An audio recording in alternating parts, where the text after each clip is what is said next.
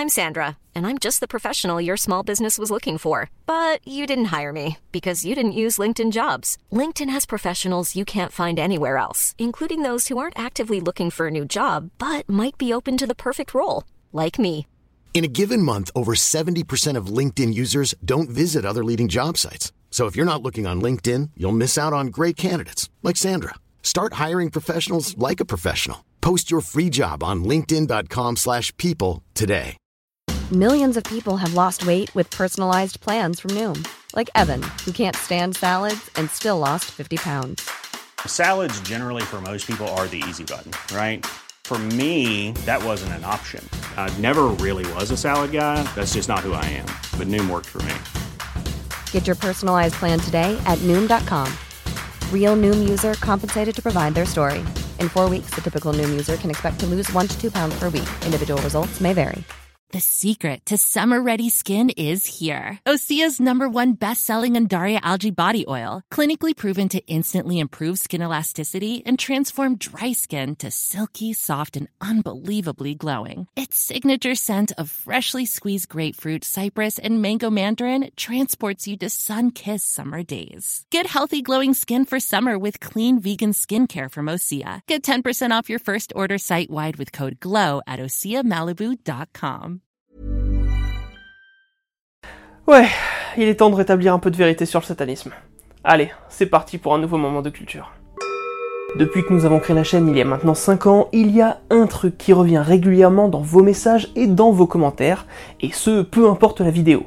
Le satanisme. La plus simple des questions est Vous êtes sataniste Mais la plupart du temps, ce terme est plutôt utilisé comme une insulte. Et en plus de ça, au travers des vidéos que l'on vous propose depuis ces 5 années, le satanisme revient de manière régulière dans les histoires liées aux possessions ou aux potentielles présences démoniaques. Mais dans les faits, c'est quoi le satanisme? Basiquement, on pourrait penser que le satanisme, c'est croire et vénérer Satan. Et en soi, cette définition n'est pas fausse, mais elle est un petit peu simpliste. Le truc, c'est que croire littéralement en Satan implique de croire forcément en une autre divinité, qui est Dieu? Dieu, Yahvé ou Allah, puisque le principe même de Satan provient des théologies des trois grandes religions du livre. Petite précision tout de même avant de commencer. Les discussions théologiques autour des figures de Satan et de Lucifer ont été et sont encore aujourd'hui très nombreuses. Par conséquent, notre référence sera à chaque fois la croyance que nous sommes en train d'évoquer. Ces deux figures seront parfois un seul et même être, et quelquefois deux entités bien distinctes. Mais ne vous inquiétez pas, on finira bien par faire une vidéo ou deux sur les différences et les ressemblances entre Satan et Lucifer. Malgré l'ancienneté du concept de Satan en tant qu'adversaire de Dieu,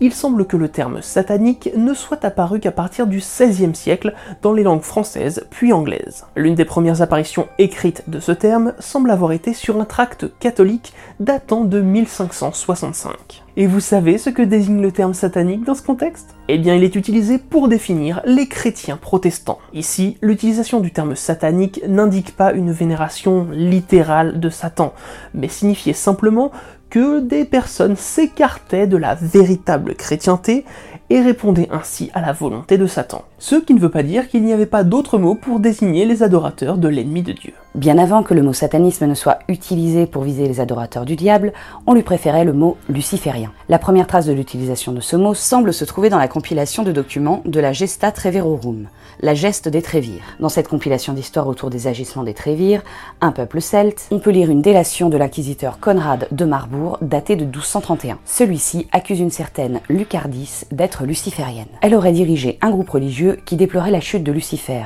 et qui souhaitait qu'il retrouve sa place dans le règne céleste. Deux ans plus tard, c'est dans un document officiel que le luciférisme sera abordé. La bulle papale Vox in Rama du pape Grégoire IX aborde la condamnation de l'hérésie luciférienne. Dans cette bulle, Grégoire IX aborde même les rituels auxquels les lucifériens s'adonneraient. En voici un extrait. Quand un novice à initié est présenté devant l'assemblée des lucifériens pour la première fois, une sorte de grenouille lui apparaît. Il en est qui lui font un baiser sur le derrière, d'autres sur la bouche en lui suçant la langue et en absorbant sa bave. Le novice s'avance et se tient devant un homme à la pâleur effrayante. Les yeux de ce dernier sont noirs, son corps si fin et si émacié qu'il ne semble pas avoir de chair, seulement la peau sur les os. Le novice l'embrasse. L'homme est froid comme la glace. Après ce baiser, tout résidu de foi catholique demeuré dans le cœur du novice disparaît. Évidemment, à part ce genre de propos, il n'y a aucune preuve de l'existence réelle de ces rituels. Pour l'auteur et maître de conférence Ruben van Luyck, l'historiographie moderne s'accorde sur leur nature entièrement fictive et selon l'historien Robert Moore, en tant que premier document officiel tout type confondu à reprendre et admettre comme des faits l'invocation du démon Lucifer, son apparition et sa participation à des actes sexuels lors des assemblées secrètes, Vox in marque la réception dans la haute culture de la croyance à la réalité de telles pratiques et phénomènes. Sa funeste influence allait persister pendant un demi-millénaire. Avant cette bulle papale, l'Église et ses représentants savaient très bien que des personnes ou groupes de personnes vouaient des cultes à d'anciennes divinités qui avaient été assimilées à des démons. Ils n'étaient alors pas vus comme des adorateurs de démons, mais comme des personnes égarées dans leur religion. Depuis l'empereur Théodose Ier, c'est le terme païen qui définit les croyants non monothéistes. Mais le mot le plus utilisé pour celles et ceux qui sortaient des dogmes de la religion monothéiste était alors hérétique. Ce terme est beaucoup plus utilisé par l'Église catholique que par d'autres religions, dans un cas grâce au Talmud et à la présence des discussions rabbiniques, et dans l'autre grâce à la multiplication des interprétations des textes coraniques par les différents imams, ce qui n'empêche en rien les accusations d'hérésie et les dérives de tous bords. L'Église catholique, reconnaissant le pape comme autorité suprême, a alors plus de facilité tout simplement que les autres à définir exactement ce qu'elle entend par hérésie. Sainte Église du bon du bien. Par exemple, la bulle papale de 1656, la Grazia Divina, définit l'hérésie comme la croyance, l'enseignement ou la défense d'opinions, dogmes, propos, idées contraires aux enseignements de la Sainte Bible, des saints évangiles, de la tradition et du magistère. Quoi qu'il en soit, tous ces termes ont su coexister au fur et à mesure de l'histoire pour définir celles et ceux qui sortaient du rang religieux, mais aussi pour les persécuter. On peut citer par exemple l'ordre des Templiers, les Vaudois ou encore les Albigeois qui ont été accusés d'hérésie. Mais finalement, on ne parle que très peu de luciférisme ou de satanisme, du moins dans les textes officiels. Et même dans les différentes inquisitions, on répertorie des comptes rendus qui parlent de pacte avec le diable, de coucherie avec le diable, voire même de cette fameuse marque du diable, mais il n'est jamais vraiment explicitement fait mention de satanisme. Ce terme et le concept religieux qui va avec sera surtout mis en avant lors du 19e siècle, à cause du mouvement anti-maçonnique. Mais pour bien comprendre, faisons encore un retour dans le temps. Au cours du XVIIIe siècle, la franc-maçonnerie est attaquée par le Saint-Siège et par différents auteurs catholiques. En 1738, le pape Clément XII publia une bulle In eminenti apostolatus specula, considérant officiellement les francs-maçons comme suspectés d'hérésie du fait des serments prononcés sur le secret de leurs activités maçonniques. La bulle interdisait alors aux catholiques de s'associer à la franc-maçonnerie sous peine d'excommunication. En 1751, le pape Benoît XIV renouvelle la condamnation de la franc-maçonnerie, sous prétexte qu'elle permet à des personnes de différentes religions de s'associer. La tolérance, hein Bien qu'il ne soit pas le premier auteur à lier les francs-maçons au culte de Satan, ce sont les écrits d'un certain Léo Taxil qui les feront passer pour satanistes pour des années. Avec ses révélations complètes sur la franc-maçonnerie, Léo Taxil joue sur le fait que lui-même ait été franc-maçon pour faire passer ses dires comme des faits. Dans ses nombreux textes, Taxil mélangeait des éléments réellement inspirés de rituels maçonniques avec des déformations de sa propre création, afin de faire passer la franc-maçonnerie pour, je cite, l'œuvre personnelle de Satan, sa religion, son culte. C'est notamment à lui que l'on doit la croyance populaire selon laquelle les francs-maçons vouent un culte à une divinité répondant au nom de Baphomet, en reprenant l'image que l'occultiste Eliphas Lévy en avait fait en 1854 dans son livre Dogmes et rituels de la haute magie. On reviendra évidemment sur Baphomet dans une future vidéo. Dans les années 1890, il essaya de mettre en avant une secte luciférienne présente dans la haute maçonnerie, nommée le Palladium Nouveau Réformé, un ordre maçonnique mixte, ouvertement satanique et soi-disant fondé en 18 L'idée mise en avant était que les adeptes du Palladium considéraient le dieu des chrétiens comme mauvais. Ainsi, ils glorifiaient Lucifer et dans l'idée, Jésus aurait trahi son maître Lucifer. Bref, pendant 12 ans, il publia de nombreuses œuvres, parfois même sous de faux noms, autour du satanisme et du luciférisme dans la franc-maçonnerie. Mais à partir de 1896, les écrits et la réputation de Taxil furent fortement discrédités. Et en 1897, il avoua être un fumiste de longue date. Et que toute cette affaire avait pour cause son exclusion de la loge franc-maçonnique à laquelle il appartenait mais le mal était fait. Et pour beaucoup, le luciférisme et le satanisme étaient présents dans la société et surtout parmi l'élite de la nation. L'œuvre de Taxil a continué d'exercer son influence dans certains milieux chrétiens qui refusaient d'y voir une imposture. Avec le 19e siècle qui fut un peu l'âge d'or de l'ésotérisme, il ne fallait pas s'attendre à ce que le 20e soit plus calme. De nombreux auteurs commencent à utiliser les satanistes comme antagonistes de leurs histoires, à l'instar de Denis Whitley et de sa série de livres Duc de Richelieu.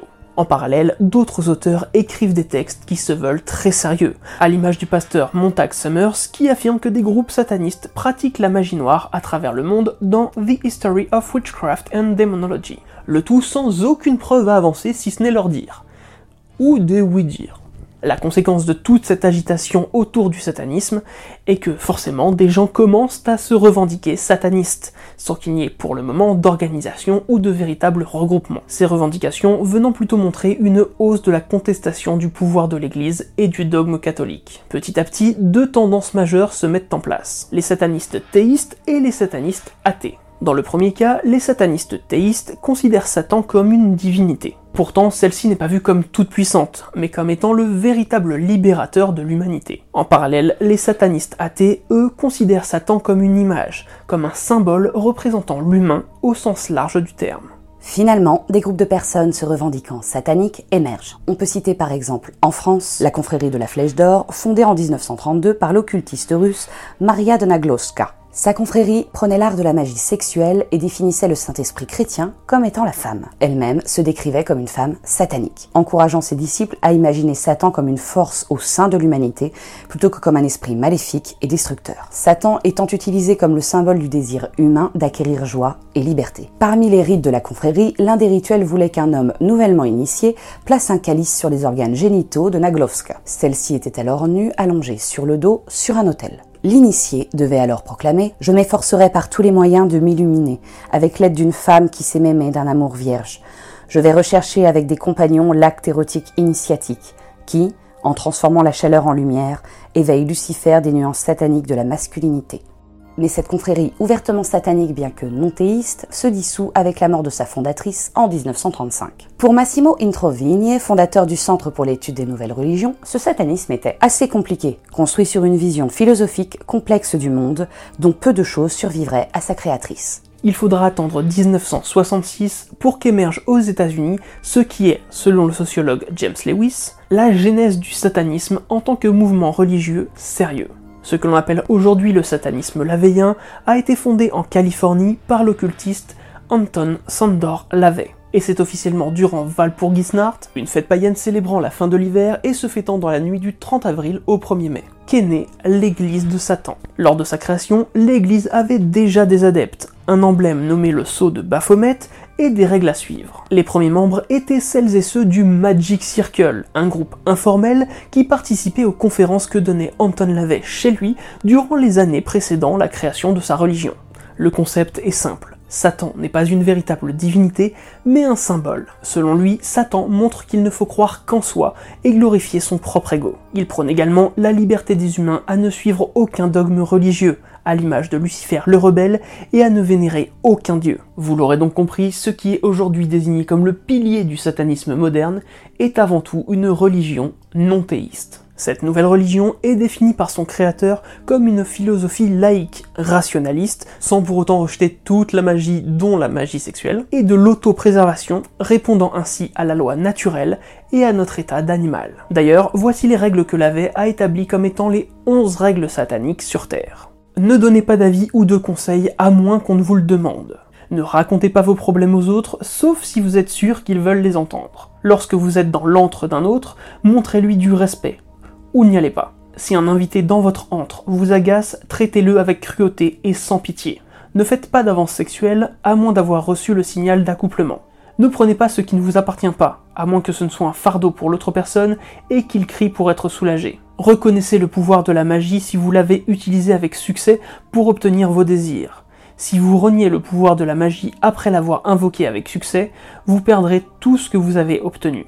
Ne vous plaignez de rien auquel vous n'avez pas besoin de vous soumettre. Ne faites pas de mal aux petits enfants. Ne tuez pas d'animaux non humains à moins que vous ne soyez attaqué ou pour votre nourriture. Lorsque vous marchez en terrain découvert, ne dérangez personne. Si quelqu'un vous dérange, demandez-lui d'arrêter. S'il n'arrête pas, détruisez-le. En très peu de temps, Anton Lavey parvient à attirer l'attention des médias. En février 1967, il organise le premier mariage satanique entre John Raymond, journaliste, et Judith Gaze, fille d'un avocat très connu de New York. Il fait malheureusement surtout sensation à cause de la femme nue sur l'autel rituel. Celle-ci, tout à fait consentante, rappelle évidemment le rituel que prenait la confrérie de la Flèche d'Or. En mai, il organise le premier baptême satanique, celui de sa fille Zina, et enfin, en décembre, il célèbre le premier enterrement satanique, celui d'Edward Olsen, un membre des Marines. D'ailleurs, le satanisme a été reconnu officiellement comme une religion par l'armée américaine en entrant dans le manuel de l'aumônier pour les services de l'armée. Très rapidement, les médias surnomment Anton LaVey le Black Pope entendez le pape noir de l'église de Satan. L'église commence à attirer des personnes de différents horizons. Par exemple, l'ouverture d'esprit d'Anton Lavey sur les différentes sexualités attire les personnes homosexuelles, bien souvent rejetées par les autres religions. Des personnalités de l'époque sont également attirées par le charismatique pape noir comme l'actrice Jane Mansfield, qui deviendra une grande prêtresse honoraire, et l'acteur Sammy Davis Jr., qui deviendra un simple membre durant quelques années. Afin d'étendre sa religion dans tout le pays, il autorise les grottes des églises annexes à sa propre maison. Il touchera même à l'international en autorisant la création d'une de ces grottes à Amsterdam. Mais finalement, ce qui mettra un véritable coup de projecteur sur l'église de Satan est l'adaptation du livre Rosemary's Baby au cinéma. Contrairement à l'ouvrage qui insiste sur le retour de Rosemary dans la religion catholique, le film laisse plus de place à la secte satanique qui prend le contrôle de la grossesse de Rosemary. Mais comme je viens de vous le dire, le livre et le film parlent d'une secte satanique. Donc tout à fait l'inverse de l'image qu'Anton Lavey veut donner de l'église de Satan. La maison d'édition Book contacte alors Lavey pour lui proposer d'écrire un livre expliquant les bases de sa religion. Ainsi naquit la Bible satanique. Alors, petit aparté pour celles et ceux qui nous ont déjà fait le coup. La Bible satanique et la Bible du diable sont deux choses complètement différentes. La Bible du diable est simplement le surnom du Codex Gigas, on a déjà fait une vidéo dessus, et pour la énième fois, il s'agit d'une simple Bible avec quelques éléments en plus. On vous met évidemment le lien de la vidéo en description. La Bible satanique, elle, a bien un lien avec l'église de Satan, mais non, comme certains et certaines ont l'air de le penser, ce n'est pas l'évangile selon Lucifer, mais tout simplement les propos d'Anton Lavey. Bon, évidemment, on ne va pas passer des heures sur la Bible satanique, car elle mériterait un épisode à elle toute seule. Mais évidemment, on ne peut pas passer outre. Ce livre est un condensé des idées et des principes d'Anton Lavey sur ce qu'est et ce que doit être le satanisme. On y trouve ainsi les traces des personnes qui ont inspiré la Life is full of what ifs. Some awesome, like what if AI could fold your laundry? And some, well, less awesome, like what if you have unexpected medical costs? United Healthcare can help get you covered with Health Protector Guard fixed indemnity insurance plans. They supplement your primary plan to help you manage out of pocket costs. No deductibles, no enrollment periods, and especially no more what ifs. Visit uh1.com to find the Health Protector Guard plan for you. Millions of people have lost weight with personalized plans from Noom, like Evan, who can't stand salads and still lost 50 pounds. Salads, generally, for most people, are the easy button, right? For me, that wasn't an option. I never really was a salad guy. That's just not who I am. But Noom worked for me. Get your personalized plan today at Noom.com. Real Noom user compensated to provide their story. In four weeks, the typical Noom user can expect to lose one to two pounds per week. Individual results may vary. Arthur Desmond, Aleister Crowley, John Dee, H.L. Mencken, John Milton, Lord Byron, Mark Twain, Friedrich Nietzsche et surtout la philosophe Ayn Rand. Certains disent même qu'il aurait plagié cette philosophe pour certains passages de son ouvrage. Pour la il ne s'agit pas d'un livre qui contient toute la vérité du monde, mais plutôt d'un essai philosophico-théologique faisant l'éloge de l'ego et visant à dénoncer les pratiques des religions bridant l'individu. Et malgré le désir de dénoncer les dogmes des autres religions, Lavey n'a pas pu s'empêcher de commencer son bouquin par les neuf commandements sataniques. Satan représente l'indulgence plutôt que l'abstinence. Satan représente l'existence vitale et non les promesses spirituelles irréalistes. Satan représente la sagesse infinie au lieu de l'hypocrisie dans laquelle se complaisent les hommes. Satan représente la bonté pour ceux qui la méritent au lieu de la prodigalité gaspillée pour les ingrats. Satan représente la vengeance plutôt que le pardon. Satan représente la responsabilité à ceux qui savent l'assumer plutôt que de se soucier des vampires psychiques. Satan représente l'homme simplement comme un animal parmi tant d'autres, parfois mieux, souvent pis que ceux qui marchent à quatre pattes, qui, grâce à son prétendu développement intellectuel et spirituel, est devenu le plus vicieux de tous les animaux. Satan représente les prétendus péchés, puisque ceux-ci mènent à la gratification physique, mentale ou émotionnelle. Satan est le meilleur ami que les églises aient connu, puisqu'il les a maintenant en affaire depuis si longtemps. Évidemment, il y a beaucoup de choses pouvant être considérées comme positives dans ces principes. Répondre à ses envies et à ses sentiments, mettre l'humain et l'animal au même niveau, ou encore ne pas se préoccuper des gens qui vous volent votre temps et votre énergie sans qu'ils vous rendent l'appareil. Mais il y a des points qui peuvent être euh, limite limite. Genre euh, prôner la vengeance, ou le darwinisme social. Paye ton acceptation, hein, parce qu'il faut pas oublier qu'on est toujours le con de quelqu'un. De plus, on peut constater quelques soucis avec les idéologies de Lavey. Par exemple, il veut traiter les humains et les animaux de la même façon. C'est bien d'être contre le spécisme, pour nous c'est plutôt une bonne chose. Mais dans les faits, Anton Lavey avait quand même chez lui un lion, comme animal de compagnie. Pas du tout sûr que ce soit la place d'un tel animal dans une maison, ça ne répond pas franchement à ses besoins naturels, émotionnels, tout ça, tout ça. Moi, j'appelle ça se gratter le cul avec ses propres principes. Un autre exemple, dans son bouquin La règle numéro 8 de la partie 5 du livre de Satan, il dit Maudits soient ceux qui croient au bien et au mal, car ils seront terrorisés par des ombres. Sauf qu'exactement 8 pages plus loin, lorsqu'un sataniste fait le mal, il comprend qu'il est naturel de faire des erreurs. Il y a une dichotomie là ou c'est moi? Vous me direz, ce n'est pas la première fois qu'un livre religieux se contredit tout seul, mais c'est quand même un peu con quand on sait que ça a été rédigé par une seule personne, et qui plus est à l'époque moderne. D'ailleurs, après lecture de la Bible satanique, qui est extrêmement agressive dans sa rédaction, oui, car Monsieur Lavey vous bugle littéralement dessus, abusant des majuscules pour vous faire entrer ses idées dans la tête et son dogme, comme le ferait un gourou. Et ne parlons même pas des énormes erreurs historiques et surtout étymologiques sur les différents personnages des panthéons, toutes cultures confondues, ou même de personnages connus. Il affirme tout de même qu'Apollon est le synonyme grec de Satan, et assure que Dracula veut dire diable en roumain.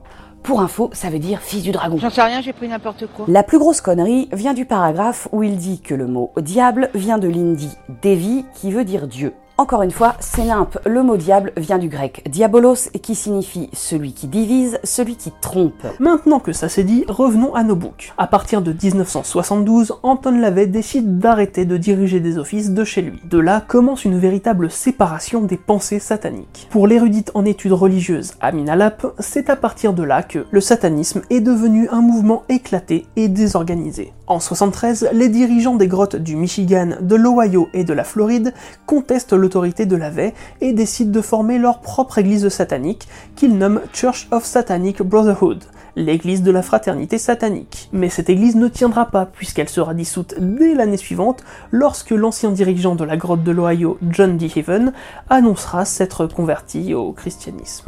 Et oui, le satanisme de Lavey étant arrivé dans les années 60, il fait donc partie de toute cette contre-culture de l'époque. Quelques membres ont considéré que leur adhésion initiale était en fait une forme de rébellion face à la société, voire même un effet de mode. En 1974, c'est le dirigeant de la grotte du Kentucky qui se détache de l'église de Satan pour fonder l'Ordo Templi Satanis. L'année suivante, Lavey décide de dissoudre toutes les grottes rattachées à son église, car cela est nécessaire parce que les grottes sont devenues dominées par des marginaux qui n'ont pas profité à l'église dans son ensemble. En 1975, c'est un proche, voire même son bras droit selon certains, Dunton Lavey, qui lui tourne le dos pour fonder sa propre église. Michael Aquino, alors membre de haut rang de l'église de Satan, trouve que Lavey est dans l'inaction la plus totale, laissant juste ses livres opérer pour faire connaître sa religion. Il lui reproche également d'avoir supprimé le système des grottes afin de le remplacer par une adhésion payante à l'église, permettant ainsi l'adhésion de, je cite, d'adeptes de la mode, d'égocentriques et divers excentriques dont le principal intérêt à devenir sataniste était de montrer leur carte de membre pour la notoriété lors de cocktails. Il crée alors le Temple de Seth, l'une des églises sataniques les plus importantes encore aujourd'hui. Le temple de Seth diffère des autres églises qui ont pu être créées puisque nous avons ici affaire à des croyants. Michael Aquino considère que Satan existe littéralement. D'après les dires du créateur de ce temple, il aurait utilisé un rituel pour invoquer Satan. Celui-ci lui aurait parlé et lui aurait révélé un texte sacré nommé The Book of Coming Forth by Night. Il ne l'aurait d'ailleurs pas écrit lui-même puisque Satan aurait usé de l'écriture automatique pour lui faire pondre ce livre. Satan lui aurait expliqué que son vrai nom est en réalité Seth et qu'il était déjà vénéré dans l'Égypte antique. Ce dernier serait celui qui, par la flamme noire, aurait donné le pouvoir à l'humanité de se poser des questions. Camoulox Bravo, bien joué Gilles Le livre révèle également qu'Aquino est le mage de la nouvelle ère de Seth et l'héritier du mandat infernal d'Anton Lavey. Il explique aussi qu'Alester Crowley avait reçu la visite de Seth, mais que celui-ci, en rédigeant son livre, le livre de la loi, aurait mal compris les intentions du dieu. Malgré tout, il ne cherche pas à être vénéré, mais il préfère que chaque humain se vénère lui-même. C'est là qu'on recolle avec les idées de Lavey. Mais Aquino se définit comme l'héritier de Crowley, mais supérieur à Lavey.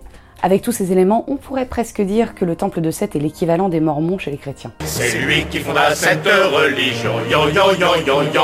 Rapidement, les quelques membres qui se revendiquaient croyants et ceux qui interprétaient les propos d'Anton LaVey comme théistes ont commencé à suivre Aquino. Mais ce temple au final ne se revendique pas sataniste, mais sétien. Pour autant, la majorité des spécialistes considèrent que cette religion est bel et bien une religion satanique. Et pour cause, l'essence même de cette religion proviendrait de Satan lui-même, quand bien même il aurait révélé s'appeler Seth. Pendant de nombreuses années, de multiples églises voient le jour aux États-Unis.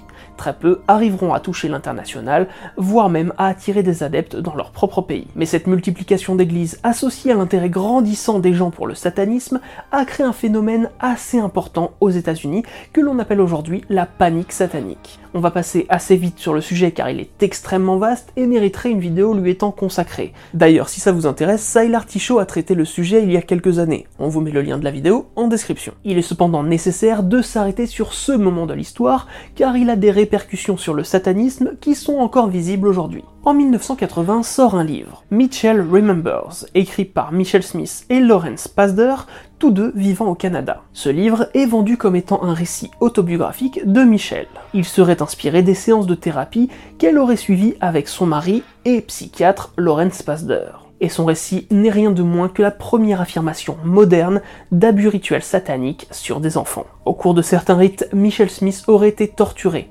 enfermé dans des cages, forcé à participer à des rituels, agressé sexuellement et aurait même été témoin de sacrifices humains. Et le tout effectué par une secte liée à l'église de Satan dont sa mère aurait été membre. Le livre a été un succès immédiat à tel point qu'Anton LaVey a été obligé de menacer les auteurs de porter plainte pour diffamation. Suite à cette menace, le couple a immédiatement retiré son affirmation selon laquelle la secte qui aurait abusé de Michel était liée à l'église de Satan. Mais évidemment, le mal était fait. La médiatisation des propos ainsi que les ventes du livre avaient pris une telle ampleur que le satanisme était maintenant vu comme un véritable fléau de la société. Au cours des années 80, des individus accusent des sectes sataniques d'avoir pratiqué des abus rituels. De nombreuses personnes et même des institutions comme des écoles maternelles sont accusées de faire partie d'un réseau pédophile satanique. C'est plus de 12 000 personnes qui seront accusées, mais seulement une dizaine seront reconnues coupables. D'après les enquêtes du National Center on Child Abuse and Neglect, quelques-uns des accusés ont bien utilisé l'excuse de Satan pour justifier leurs actes. Mais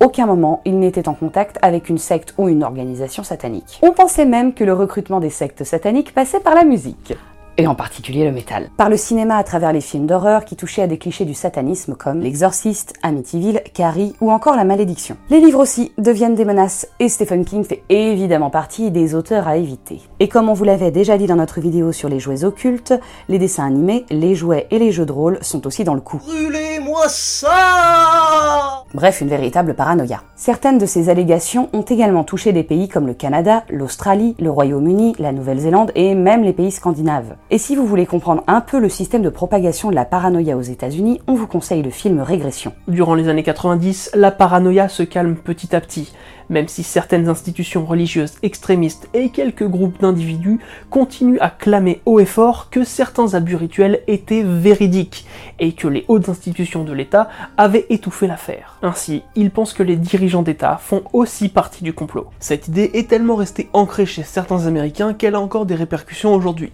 mais on y reviendra. À la fin des années 90, nouveau coup dur pour l'église de Satan avec la mort de son fondateur en octobre 97. L'église se retrouve alors avec deux dirigeantes, Blanche Barton, seconde femme de Lavey, et Carla Lavey, la fille du fondateur. Un bras de fer s'engage alors sur le devenir de l'église de Satan. Finalement, lors de la nuit d'Halloween 99, la fille de Lavey annonce qu'elle fonde sa propre église. The First Satanic Church, la première église satanique. Cette décision a été prise après l'annonce de la délocalisation de l'église de Satan de Californie à New York. Carla affirme que son église suit les enseignements originaux de son père, dont l'église de Satan s'est écartée. Mais dans les faits, l'église de Carla étant tellement proche de l'église de Satan dans ses idéaux que très peu d'adeptes l'ont rejoint. Il y a tout de même un point commun à tous les différents groupes satanistes que l'on vous a cités il ne s'implique que très peu en politique. Et pour cause, depuis le XVIIe siècle aux États-Unis, la religion est officiellement séparée de l'État. Ce principe est assuré par leur constitution, mais on sait qu'aux États-Unis, ce n'est pas vraiment effectif. C'est à partir de cette observation qu'est né en 2013 le Temple satanique. Ce temple, fondé par Lucien Gravies et Malcolm Jarry, est le dernier mouvement satanique qui a fait vraiment parler de lui. Satanic Temple. The Satanic Temple. The Satanic Temple. Ils annoncent avoir sept principes fondamentaux. On devrait s'efforcer d'agir avec compassion et empathie envers toutes les créatures conformément à la raison. La lutte pour la justice est une quête permanente et nécessaire qui doit prévaloir sur les lois et les institutions. Le corps est inviolable, soumis à sa seule volonté. Les libertés d'autrui doivent être respectées, y compris la liberté d'offenser. Empiéter volontairement et injustement sur les libertés d'autrui, c'est renoncer à la sienne. Les croyances doivent être conformes à notre meilleure compréhension scientifique du monde. Il faut veiller à ne jamais déformer les faits scientifiques pour les adapter à ses croyances. Les gens sont faillibles. Si l'on fait une erreur, on doit faire de son mieux pour la rectifier et résoudre tout dommage qui aurait pu être causé. Chaque principe est un principe directeur, conçu pour inspirer la noblesse dans l'action et la pensée. L'esprit de compassion, de sagesse et de justice doit toujours prévaloir sur la parole écrite ou orale. Et c'est en suivant ces principes que dès janvier 2013, le Temple fait parler de lui en se réunissant au Capitole de Floride pour montrer son soutien à la loi 98 du Sénat qui autorise les prières lors de rassemblements scolaires. Comme la loi ne précisait pas quel genre de prière pouvait être exécutée, les membres du temple ont donc fêté l'arrivée de la prière satanique à l'école. En juillet de la même année est organisée une messe rose. Celle-ci se déroule sur la tombe de Catherine Johnston, mère d'un certain Fred Phelps, avocat et pasteur baptiste, fondateur du site God Hates Fags. Dieu déteste les PD. La messe rose consiste à offrir un baptême par procuration à cette dame décédée en faisant s'embrasser deux couples gays sur sa tombe le temple satanique soutenant ouvertement la communauté LGBT+, ce baptême par procuration permet à la mère de Phelps de devenir satanique à titre posthume et donc d'être un soutien à la communauté LGBT+. Évidemment, ce rituel n'est qu'une provocation pour faire réagir l'opinion publique. Et ça fonctionne.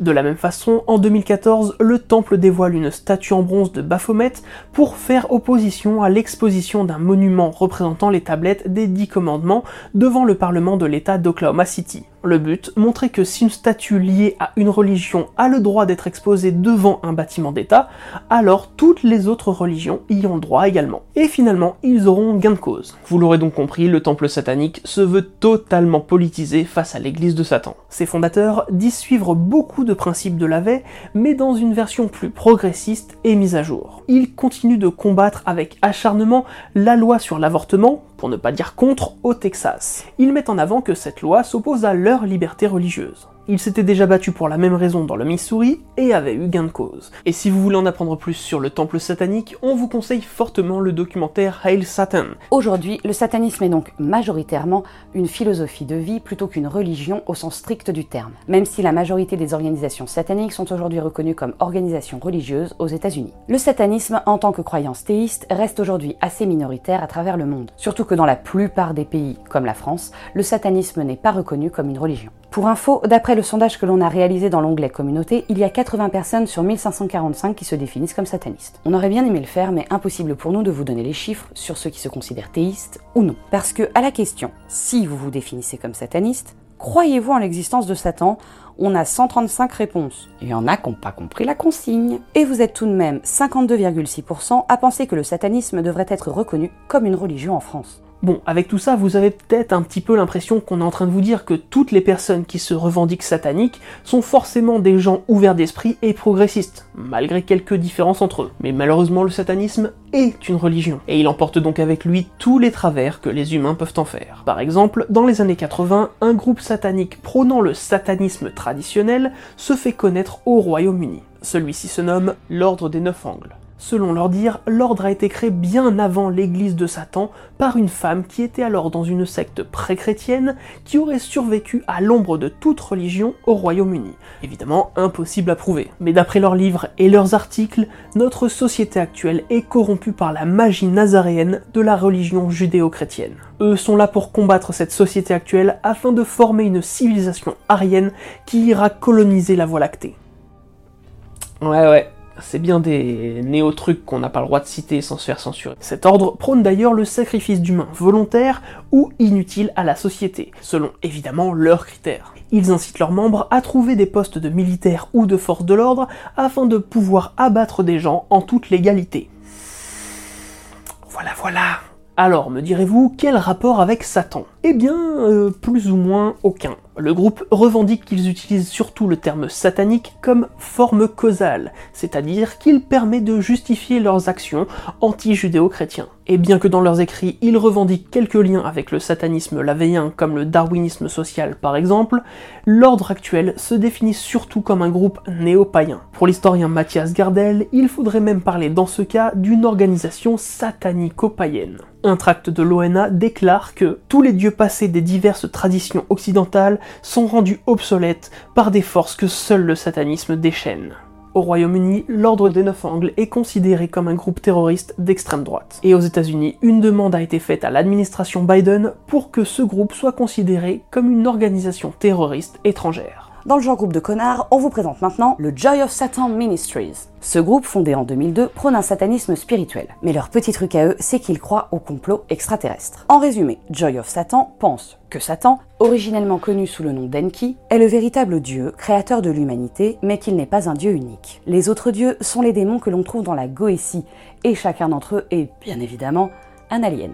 Et attention, combo fatal, ils pensent que les juifs sont issus d'une race reptilienne aliens hostiles aux autres aliens originaux. Ces aliens et leur création auraient fait passer les dieux pour des démons afin de pouvoir contrôler l'humanité. Oui, en plus d'être totalement abrutis, ils sont antisémites. C'est loin d'être incompatible. Évidemment, croyant à l'origine extraterrestre de Satan, il n'est pour eux ni omniprésent ni omnipotent. Mais les rituels permettent selon eux d'invoquer les différents démons de la Goétie la Joy of Satan est aujourd'hui considérée comme une secte, imposant à ses membres de signer leur engagement envers le groupe par le sang. Il faut également être à l'écoute de chaque personne faisant partie du clergé de la Joy of Satan. Cela, il faut les inviter à dîner un mercredi comprendra qui pourra. Pour finir, et vous l'aurez sans doute compris, le terme sataniste est un peu utilisé comme un terme fourre-tout. Les satanistes, au même titre que les chrétiens, ont de nombreuses branches. Et au-delà de ces branches, il y a des personnes qui pratiquent leur propre satanisme sans suivre de texte ou les idées d'autrui. Maintenant, on sait très bien que le satanisme un peu cliché propagé par les films par exemple, va rester l'image la plus commune dans l'esprit des gens. Qui plus est, il est quand même vachement plus pratique de pointer du doigt les satanistes pour expliquer tous les maux de la société. On peut citer par exemple cette idée venue tout droit des États-Unis selon laquelle un groupe pédosataniste contrôlerait le monde. Le masque, c'est juste pour embrouiller les Français, pour leur faire peur. C'est un rituel des pédosataniques. Vous savez ça? Un acte de soumission. J'ai une vision globale des choses. Je ne suis pas le petit ver de terre, je suis l'aigle. Ça vous va? Je sais pas vous, mais je me lasse pas de cet extrait. Ce délire s'accompagne souvent de l'idée selon laquelle l'élite mondiale enlèverait les enfants afin de s'injecter leur sang pour rester jeunes. Juste pour info, c'est une accusation qui a été portée sur les juifs pendant très longtemps. Plus récemment, c'est l'affaire des chevaux mutilés qui a pointé du doigt les satanistes. Les enquêteurs s'intéressent notamment à la mouvance sataniste. Elle représenterait environ 25 000 personnes en France. Un groupe hétéroclite allant d'amateurs de musique hard rock à des profanateurs de tombes. Apparemment, nos journalistes et nos forces de l'ordre ont besoin de quelques cours de théologie. Ça évite de perdre du temps, de partir sur de fausses pistes et de dire beaucoup de conneries. J'ai du mal à croire qu'il faille encore le dire au 21e siècle, mais vous savez, c'est pas parce que les gens s'habillent en noir, ou écoutent du métal, ou, lisent du Charles Baudelaire, du Edgar Allan Poe, ou tout ça à la fois, qu'ils sont satanistes. Vous savez, ces gens-là aussi pleurent devant Bambi. L'inconnu fait toujours peur. Alors le meilleur moyen de tuer la crainte, c'est de faire en sorte que l'inconnu devienne connu. D'ailleurs, d'après Olivier Bobineau, sociologue des religions et de la laïcité, les satanistes en France se compteraient en centaines de personnes, et en dizaines si on ne considère que les personnes affiliées à des groupes connus comme l'église de Satan, le temple de Seth ou le temple satanique. De notre côté, on vous donne rendez-vous sur les réseaux sociaux et dans l'onglet communauté de YouTube pour suivre l'actualité de la chaîne, et comme d'habitude, on se donne rendez-vous très vite pour un nouveau moment de culture.